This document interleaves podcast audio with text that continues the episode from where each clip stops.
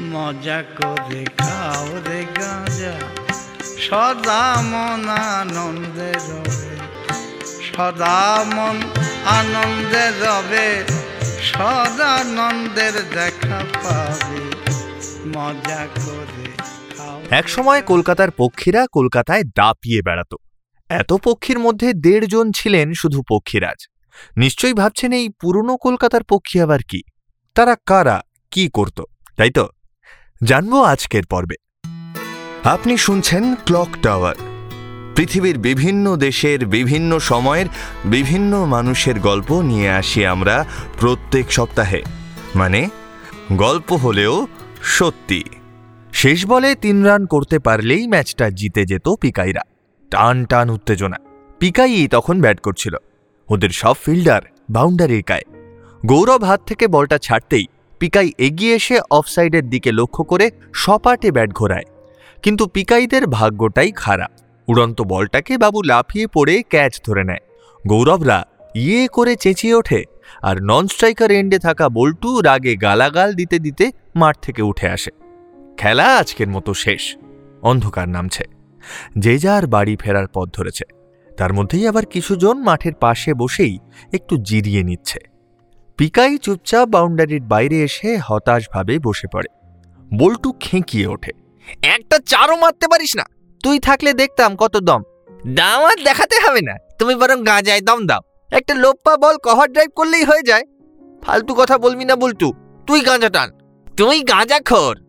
দুজনের মধ্যের বচসা যখন তুঙ্গে, শঙ্খদা দুজনের পিছনে এসে বসে পড়ে। আহা, চুপ কর চুপ কর। খেলা তো শেষ। তোরা যা শুরু করেছিস তাতে দেখি পাখিদের মতো গাঁজা টেনে সাতমহলা বানিয়ে ফেলবি তোরা। পিকাই আর বল্টু প্রায় একসঙ্গে বলে ওঠে হ্যাঁ পাখিরা গাঁজা খায়? বলো কি? আগে জানতাম না তো? হ্যাঁ পাখি গাঁজা এই এই কেমন যেন একটা গল্প গল্প গন্ধ পাচ্ছি। অন্য পাখিরা খায় কিনা জানি না তবে কলকাতার পাখিরা খেত। খেত? পিকাই মাথা চুলকায়। ও শঙ্খদা বলবে যখন খুলেই বলো না বাপু। শঙ্খদা স্বভাব সিদ্ধ ভঙ্গিতে এক পা ঘাসের উপরে লম্বা করে দিয়ে পাশে দুই হাতে ভর দিয়ে গল্প বলা শুরু করে। সময়টা একেবারে ঊনবিংশ শতকের গোড়ার দিকে, বুঝলি? ধরে নিতে পারিস ওই মোটামুটি সতেরোশো নব্বইয়ের পর বা মোটামুটি ওই ওই রকম সময়।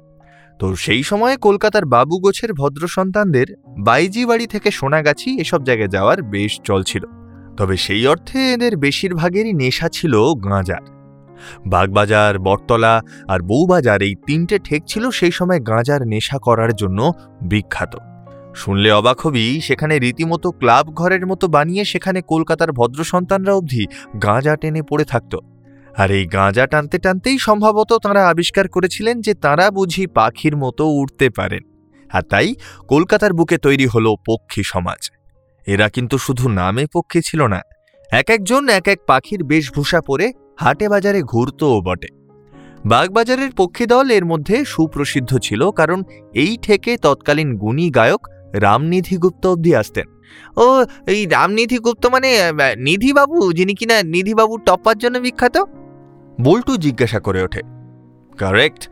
বাগবাজারের ঠেকটি তৈরি করেছিলেন রাজা নবাব কৃষ্ণদেবের বন্ধু শিবচন্দ্র ঠাকুর। দেওয়ান দুর্গাচরণ মুখুজ্জের ছেলে শিবচাঁদ মুখুজ্জেও ছিলেন এই দলে। যে যত ভালো গাঁজা টানতে পারতেন, সেই অনুযায়ী তিনি সেই রকম একটি করে উপাধি পেতেন। এই উপাধিগুলো বেশিরভাগই কিন্তু কোনো পাখির নামে। সেই পক্ষী দলে নাম লেখাতে গেলে দলের পক্ষীরাজের সামনে বসে রীতিমতো প্রবেশিকা পরীক্ষা দিতে হতো। একই জায়গায় বসে যদি কোনো লোক ছিলিমের পর ছিলিম গাঁজা টানতে পারত, তবেই সে পক্ষী দলে যোগ দেওয়ার উপযুক্ত হিসেবে গণ্য হতো। তবে শর্ত ছিল, একবারও কিন্তু কাশা যাবে না। কেসেছ কি মরেছ? ঈশ্বরগুপ্তের লেখা থেকে এরকম একটা মজার গল্প পাওয়া যায়। একবার একটি লোক এই পক্ষী সমিতিতে যোগ দেওয়ার অভিপ্রায় এসেছে।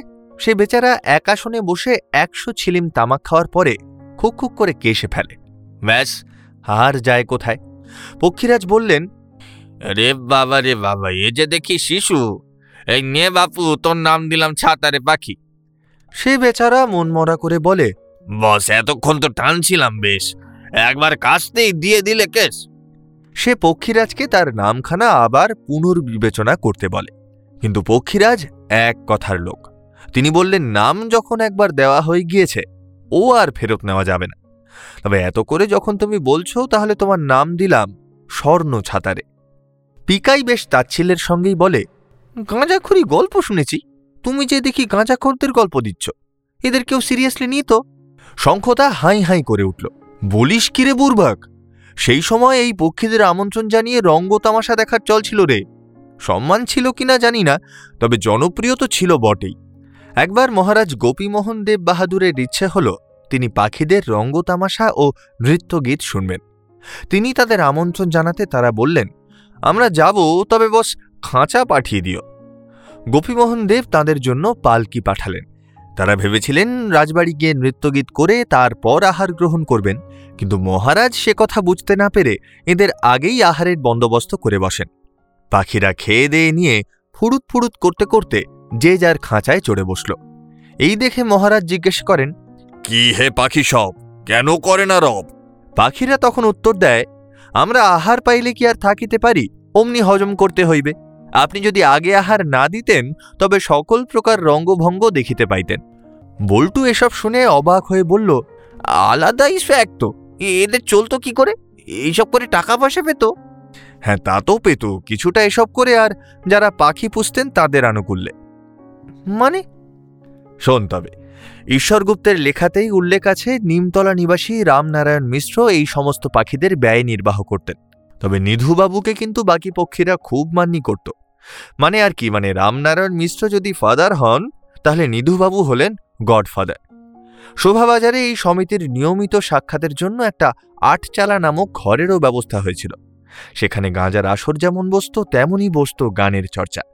নিধুবাবু, রূপচাঁদ দাস, এরা গান গেয়ে আসর মাতিয়ে রাখতেন। পিকাই জিজ্ঞাসা করে ওঠে, এত এত গাঁজা খেলে তো মানুষ পিছন উল্টে পড়ে থাকবে। এরা তারপরেও গান বাজনা করতেন?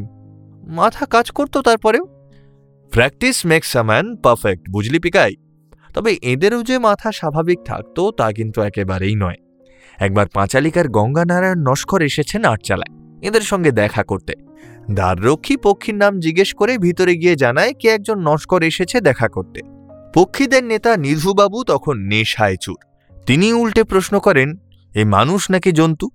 দ্বাররক্ষক জানায়, মানুষ। তখন আবার প্রশ্ন করেন, হিন্দু না মুসলিম? দ্বাররক্ষক উত্তর দেয় হিন্দু গলায় পইতে আছে। তিনি বলতে শুরু করেন একজনের নস্কর, সে আবার হিন্দু। সূত্রধর, এ কেমন হইল? আরও একজন নেশায় টাল হয়ে থাকা পক্ষী বলল, দ্বিজরাজ, আমি এক্ষুনি কয়েকটা অক্ষরের কোটা অনুসন্ধানপূর্বক নির্ণয় করিতেছি। তৎক্ষণাৎ সেই পক্ষীটি ব্যঞ্জন বর্ণের প্রতিটি বর্ণের সঙ্গে স্কর যোগ করে পড়তে লাগল। কাশকার, খসকার গসকার ঘসকার, মস্কর। না, মহারাজ, কয়ের কোটায় পাওয়া গেল না। এভাবে যখন গিয়ে তস্কর থস্কর দস্কর, ধস্কর, নস্কর অবধি পড়ে নস্কর পাওয়া গেল, তখন পক্ষীটি বলে উঠল, মহারাজ, এই তস্করের ঘরেই নস্করের বাস। ব্যাস, আর যায় কোথায়? নেশায় মত্ত পাখির দল নস্কর মহাশয়কে তস্কর জ্ঞান করে এমন ঝাঁপিয়ে পড়ে চিৎকার চেঁচামেচি জুড়ে দিল নস্কর মশাই তখন এক ছুটে পগার বার। এই হলো কলকাতার পাখিদের গল্প, বুঝলি? পিকাই জিজ্ঞাসা করে ওঠে, এই যে তুমি বললে গাঁজা খেয়ে সাত মহলা বানিয়ে ফেলার কথা, সেটারও কি কোনো অর্থ আছে নাকি এমনি? শঙ্খদা কপালে হাত ঠুকে বলল, আহা, ওটা বলতেই ভুলে গেছি। শোন শোন শোন পক্ষী অনেকে থাকলেও কিন্তু পক্ষীরাজ সবাই ছিল না। যে ব্যক্তি এক আসনে বসে একশো আট ছিলিম গাঁজা টানতে পারত, তারা একটা করে ইট পেত। উপহার বা পুরস্কার বলতে পারিস, বা স্মারক। সেই ইট জমিয়ে যিনি একটা গোটা বাড়ি বানাতে পারতেন, তিনিই পেতেন পক্ষীরাজ উপাধি। কলকাতার ইতিহাসে এরকম পক্ষীরাজ ছিলেন মাত্র দেড়জন। এই যে এক্ষুনি পটলডাঙ্গার রূপচাঁদ দাসের নাম করলাম, তিনি ছিলেন একজন পক্ষীরাজ। তার নামই হয়ে গিয়েছিল রূপচাঁদ পক্ষী। বল্টু চেঁচিয়ে ওঠে এই, এর নাম আমি যেন কোথায় শুনেছি দাদুর কাছে মনে হয়। না শোনার কিছুই নেই। ভদ্রলোক ভালো সংগীত রচয়িতা ছিলেন। গঙ্গার ঘাট, বিধবা বিবাহ কন্যাদায় সেই সময়ের সামাজিক রীতিনীতি নিয়ে রঙ্গ তামাশা করে গান লিখতেন। ধর্মসঙ্গীতার টপ্পা গানেও ছিল দক্ষতা। দুর্গাদাস লাহিড়ী তার সম্পর্কে লিখেছেন, রূপচাঁদ বড়ই আমোদপ্রিয় ও রসিক পুরুষ ছিলেন। পক্ষী উপাধিধারী বলিয়া তাহার গাড়িখানি কতকটা খাঁচার আকারের মতো ছিল। তিনি সেই গাড়ি চড়িয়া কলকাতার বড় বড় লোকের বাড়ি গিয়া উপস্থিত হইতেন। তাহার রচিত গান গাহিয়া অনেক ভিখারিকে আমরা ভিক্ষা করিতে দেখিয়াছি। তো এহেন রূপচাঁদের পূর্বপুরুষদের নিবাস ছিল উড়িষ্যার চিল্কা হ্রদের কাছে। একটা মিথও আছে বটে। মহারাজ ইন্দ্রদ্যুম্নের বংশে কোনো উত্তরাধিকারী না থাকায় গৌড়েশ্বর সরঙ্গদেব সিংহাসনে বসেন। রূপচাঁদের পিতামহ হরেকৃষ্ণ দাস এই সরঙ্গদেবের বংশলতিকার অংশ। তার পুত্র গৌরহরিদাস মহাপাত্র রাজা হরিহর ভক্তের আমমুক্তারির চাকরি করতেন, ফলে তিনি কলকাতায় চলে আসেন। এই গৌরহরিদাসই রূপচাঁদ পক্ষীর পিতা। ইতিমধ্যে পিকাই অধৈর্য হয়ে পড়ে। এই যে তুমি বললে দেড়জন পক্ষীরা ছিল, তাহলে বাকি অর্ধেকের কি কেস? অন্যজন হল বাগবাজারের নিতাই হাফ পক্ষী সে বেচারা চারটে দেওয়াল অবধি গেঁথেছিল। তবে তারপরে সে গাঁজায় দম দিতে গিয়ে নিজের দমটাই খুইয়ে বসে। তাই তার আর ফুল পক্ষী হওয়া হলো না। আচ্ছা এখনও পাখি আছে কলকাতায়? শঙ্খদা প্যান্ট ঝেড়ে উঠে পড়ে। গাঁজায় টান দেওয়ার নিরিখে বললে সে তো তাহলে সবাই পক্ষী। কিন্তু সেই পক্ষী কালচার যদি বলিস বা সমিতি, সে উনিশ শতকের মধ্যভাগ অবধিই ছিল। একটা সময় আর ব্যয়ভার চালানোর জন্য পৃষ্ঠপোষক পাওয়া যেত না, ফলে টাকার অভাবেই বন্ধ হয়ে যায়। হুতম পেঁচা কালীপ্রসন্ন তার নকশায় লিখেছেন আড্ডাটি মিউনিসিপাল কর্পোরেশনরা উঠিয়ে দেছেন এখন কেবল রুইন মাত্র পইড়া আছে। শঙ্খদা হাতের ঘড়ির দিকে তাকিয়ে আর্তনাদ করে ওঠে, সাতটা বাজে! আজ আবার মায়ের কাছে ঝাড় শুনতে হবে রে, তোরা আমায় বড্ড লেট করিয়ে দিস। বল্টু বলে ওঠে এ নিজেরই গল্প বলতে বসলে হুঁশ থাকে না, আর দোষ আমাদের। আপনাদের যদি আজকের পর্বটি ভালো লেগে থাকে, তাহলে অবশ্যই বন্ধুদের সঙ্গে শেয়ার করবেন। আপনাদের এই ভালোবাসা আমাদের আরও ভালো ভালো পর্ব তৈরি করতে উৎসাহ দেয়। আর ঠিক তাই আমাদের ভবিষ্যতের সমস্ত কাজের আপডেট পেতে চটপট ফলো করে ফেলুন আমাদের পডকাস্ট চ্যানেল। আমাদের আজকের পর্বের প্রথমে ব্যবহৃত গানটি লিখেছেন প্রসিদ্ধ রসিক পণ্ডিত দাদা ঠাকুর এবং গেয়েছেন শ্রদ্ধেয় রামকুমার চট্টোপাধ্যায়।